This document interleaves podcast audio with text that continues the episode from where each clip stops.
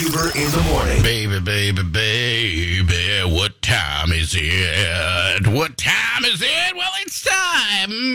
It's time for Weird News with Huber on one hundred point seven The Bay. I'm struggling with this one. I'm looking at this picture of this old-ass dog. He old, and he's sitting in the yard, and he's got that dog face where it looks like I just sat down, and sitting down was so much work. You know what I'm talking about? The story's not as bad as you think it is. I know. But I know. It's bad. Oh, my God. Um, sorry. Um... So I've done thrown you off with this picture, and I apologize. It's he's so cute. This, I say he. I don't know if it's a he or she.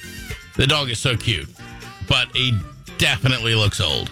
It's got that old dog fur, that old dog skin, that old dog gray face, and the oldest dog in the world, according to Guinness. He gone, but not dead. Not dead yet. He just got stripped of his title. It's so sad. He is dead. Oh, he is dead? He is dead. So this is a story about the Guinness Book of World Records retroactively taking this dog's world record away for At oldest. Posthumously? I think so. I got to read it. Here we go. Every day, every dog has its day, they say. But Bobby, the Portuguese Mastiff's reign as the world's oldest hound, had been short-lived. The once record-breaking dog has been stripped of his title by Guinness World Records after officials declared there was no proof he was long in the tooth. You're welcome. It was claimed that Bobby was thirty-one and five months. Yeah. thirty-one times seven? Right? Yeah. one hundred fifty-three years old? Yeah. Come on. A dog's life spanning about two hundred twenty canine years when he died in October, seven months after the Guinness Book of World Records declared him the world's oldest living dog and the oldest dog ever. The previous record holder, Bluey. Aw, I wonder if that's what they named that show after. Bluey's a good show. I can't lie. Uh, of all the kids' shows, Bluey's good. Emily from Orlando. Uh-huh. Big every, Bluey fan? Every night with her husband. No kids involved. Just watching Bluey. Watching Bluey. Amen. Um, Bluey, the Australian cattle dog who died at age twenty-nine years old and five months. Back to the record, right? Yep. If the oldest dog can't fulfill all his duties as oldest dog, the runner-up will be declared the winner. Do you think they had to go through that? No, probably not. No, because they... they thought Bobby was legit. So what happened to Bobby here? Let's find out. Announcing that Bobby had been scratched from the record book, Mark McKinley of Guinness Book of World Records conducted the review into the entry said, quote, we, make trem- we take tremendous pride in ensuring as best we can the accuracy and integrity of all our record titles, following concerns raised by veterinarians and other experts, both privately as well as within public commentary, and the findings of investigations conducted by some media outlets, we found it important to open a review into Bobby's record. So there was the rumor mill. Everybody was like, you know, that Bobby record is false.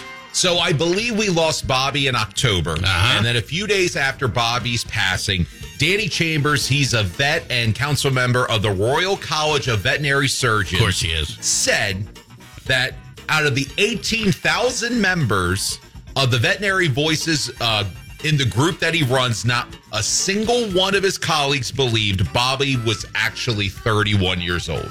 I mean, that is an insane amount of time for a dog to live, right? Look. This is the goodest boy ever. The picture of him is just in a front yard, living life. He's gone. Now we're going to take a record away I from know. a dog. A dog. Can't they just cut one of his bones and count the rings? That is the worst thing you say. It is time to discuss what's going to happen to producer Matt after the show today. The English language has five hundred forty-six words for it, apparently. Uh, Beautiful. There are a lot of words to describe uh, being inebriated, including inebriated instead of drunk. Um, they're the classics, you know, hammered, wasted, tipsy, trash, smashed, loaded, or the nor- formal, which is, of course, inebriated. Um, shwasted. That's one I've heard before. I think that's the first time I've ever said it, just that. Work it in today, baby. Um, here's some ex- obscure ones, and the British terms are pretty crazy, too. Um, do you have one that you like the best? I like the ones that were food-based.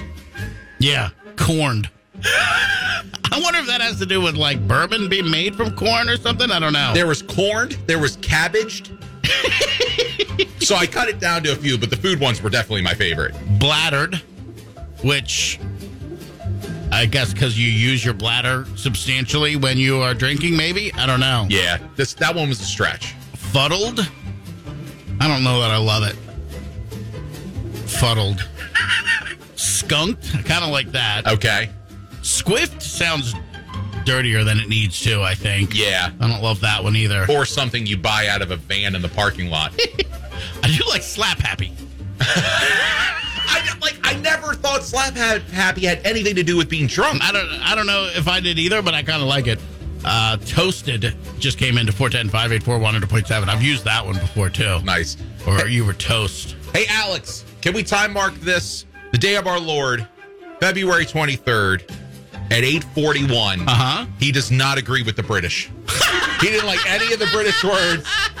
He passed over it so quickly, and I thought this was going to be a new wheel. I was like, all right, we're going to go get corned. What about uh, the one that's on here, Jeremied? Is that how you pronounce that? Spoken. That's what I was going to say. Is it Pearl Jam? Like getting drunk at a Pearl Jam concert? You got Jeremied? I don't know what that means. These were the tame ones. There are ones I know, that I, I could not, on a whiteboard, figure out. Yeah. And I know there's one in particular that gets used in the U K that we can't say. Um, and what about schnockered? I've heard that one before. That too. Was on the list. Yeah. You've never been any of those things. Have you ever been intoxicated? Oh, yeah. Oh, yeah. Only like two or three times in my life. Like scale of one to ten. Or do you even know enough to reference it? Oh, yeah. I mean, uh, it tens. Like for you, where it's just like a little loss of, you know, anxiety probably made you feel hammered. No, because the one time I got drunk, I apologized to my best man for blowing a disc golf tournament three years prior. So you had held on to that. I'm guilt so sorry for so long. I missed that twenty-two foot putt on eighteen, and I'm so sorry. It's the best chance, man. It's all downhill from here.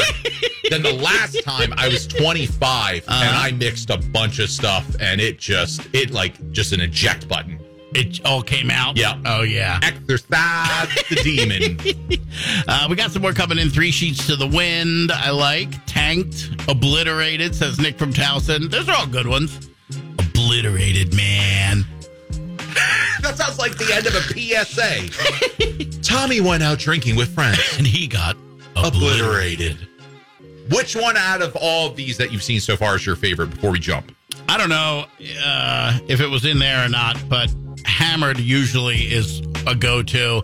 And I also like from Talladega Nights where he's discussing his favorite Jesus. Uh-huh. And he's, um, you know, pl- singing lead for Lynyrd Skynyrd. And he goes, and I'm in the front row. Hammered drunk. I Can't argue with that. I just do like the way he says that, so that one's kind of stuck with me for quite some time since then. John C. Reilly, more of a god than a man. This morning it's been foggy. As it was super cold, and now it's like forty-something, and we get those foggy mornings because of that. And I'm always foggy in the morning just in general. You know what I mean? And this morning when we were driving in, I had this situation that I wasn't sure if it was a fever dream. I didn't know if it was real or fake. I had no idea. Hit me. So I'm seeing this car in front of me, and he looks awful close to the car in front of him. And I was like, man, that is a serious tailgating situation. And then as I got closer, I saw on the rear windshield, it said in tow. And it was like a, it was a weird shaped car, maybe a Mini. I don't know that it was a Mini, but something shaped like a Mini. Okay. And it was being pulled by a pretty old S U V. I think like a Nissan Xterra or something, but not a vehicle you would assume would be towing another vehicle. Almost to the point where I'm like, I don't know the legality of this.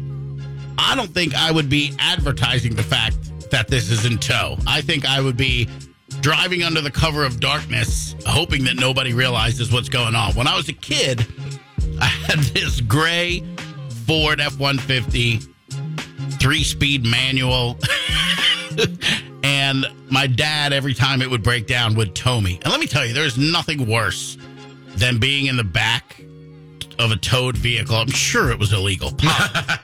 And, like, not trying to hit the car in front of you. You know what I mean? Like, right. Working brakes without the engine on. And just, like, manually trying to just not slam into him every time you stop, trying to keep tension in the chain or whatever. It was awful. It was a horrible experience. So I'm seeing that going down ninety-five. And I'm like, man, that's weird. This car just towing another car, doing eighty miles an hour down ninety-five with no lighting, no nothing, just the words in tow in the back. And then that all of a sudden looked normal because in front of it was like a rental. I don't think it was a rental, but like you would rent a U-Haul, like not a big truck, with the door to the back of the truck only halfway closed because there was a car inside of it. And it stuck out a little bit. And I'm telling you, this was not like a flatbed. This was not a tow truck. This was like a box truck that you would like, you know, Staples would come deliver paper in, or you'd rent if you were moving, you know, maybe twenty feet long, not even, maybe like fifteen feet long.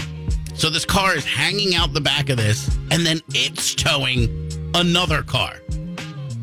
And I was just like, this is really, really bad. Did you feel like you needed to call the local authorities? I kind of did. I mean, it was early, and I just, you know, I just uh, do not engage is usually my my mantra. Yeah, you know, see something, say nothing. That's right. That's what you got to do. Can you even imagine? No. It, it and I when we came in, I started to tell you about it. And I'm like, I can't even tell this story twice.